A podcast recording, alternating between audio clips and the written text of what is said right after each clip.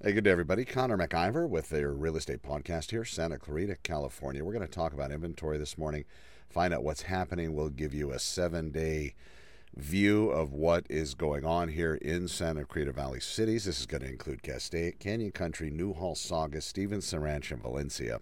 Of all the listings in a residential realm, so we have single family residences, condominiums, and townhomes, we have seven coming soon listings. This is a 21 day preview.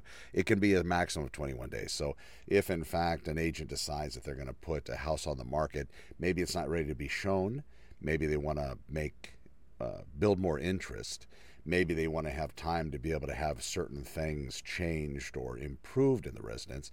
Maybe the seller has a lot of property and they want to try to get it decluttered so the counters look spacious and so on. They might use the coming soon listing platform and put that listing as coming soon. So currently it's a 21 day window. So they once they put that property on the market, there's 21 days in order to see it that if you're a buyer out there looking at the market, you might see listings that come on the market, and then your agent says, Well, we can't go look at it yet. A lot of times, the agents are using the coming soon listing to be able to stage the open houses for that next Saturday or Sunday following the week in which the home was listed. Um, is that a great practice? Well, at least it should be explained to you as a home buyer so you understand what's happening. Now, as far as new listings, uh, within the last seven days, we have 65 of those. 98 properties have had their prices changed. The majority of those are reductions in listing price. That's in the last seven days. We have 16 properties that fell out of escrow. What's interesting about that is that's pretty much about half of the listings that have gone under contract in the last seven days. Active under contract listings, 37 have entered the escrow process. 50 properties have switched from active into pending, which basically means they don't want any more showings. They're not interested in backup offers. They believe that that particular offer they have on that property is going to go all the way through, make it all the way to the finish line. So they don't want any further phone calls, interruptions, advertisements, and the seller doesn't want any more viewings on the property. And of course, 72 properties have sold in the last seven days, closed escrow successfully. Now, these time frames, of course, they're not.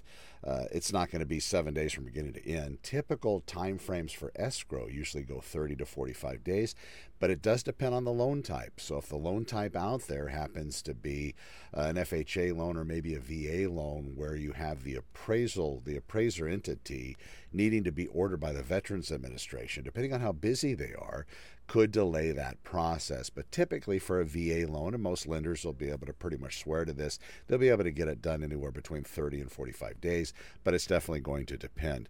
And we have four properties that actually expired, didn't sell during the entire the entire contractual length. So that's four.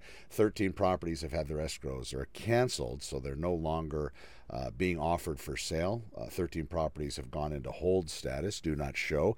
Uh, there's lots of reasons for this. COVID is a good reason. If uh, the, the owners of the property have come down with COVID, that's not a bad that's not a bad reason to put a property on hold. And then, of course, you can put your imagination out there. Uh, one property was, was withdrawn from the market in the past seven days. That's your real estate update. We are at the 30th of August. We're going to have more information here in the next couple days. Let's say 30 days has September, April, June, and November. So there are 31 this month.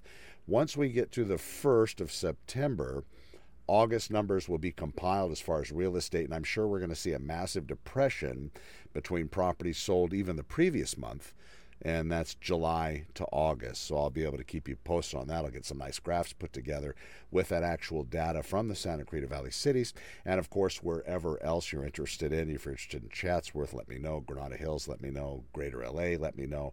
Areas down south, Ventura County, see me. Whole nine yards, I'm here, and I can compile the same data points for whichever cities you're interested in. I am Connor with Honor. Thank you so much for watching and listening to this latest real estate update here for Santa Clarita Valley. I'm Connor with Honor. Over and out.